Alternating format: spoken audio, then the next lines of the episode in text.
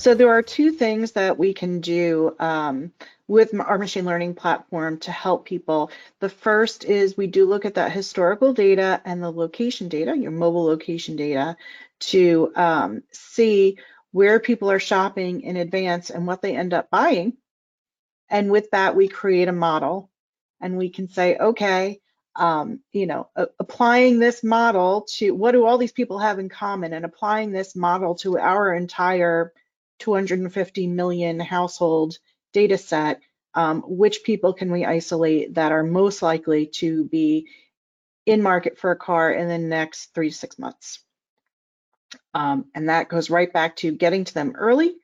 Um, and if you know about it before they know about it, it's it's going to be a modeled prediction, right?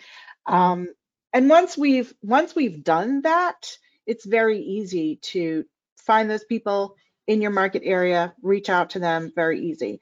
The other thing that we can do is we can create a custom model for an individual brand or dealership by taking their sales data mm-hmm. and doing analysis on their specific customers and then creating a custom model for them again so that they can target uh, lookalikes in their market area who are going to be most likely to buy from them.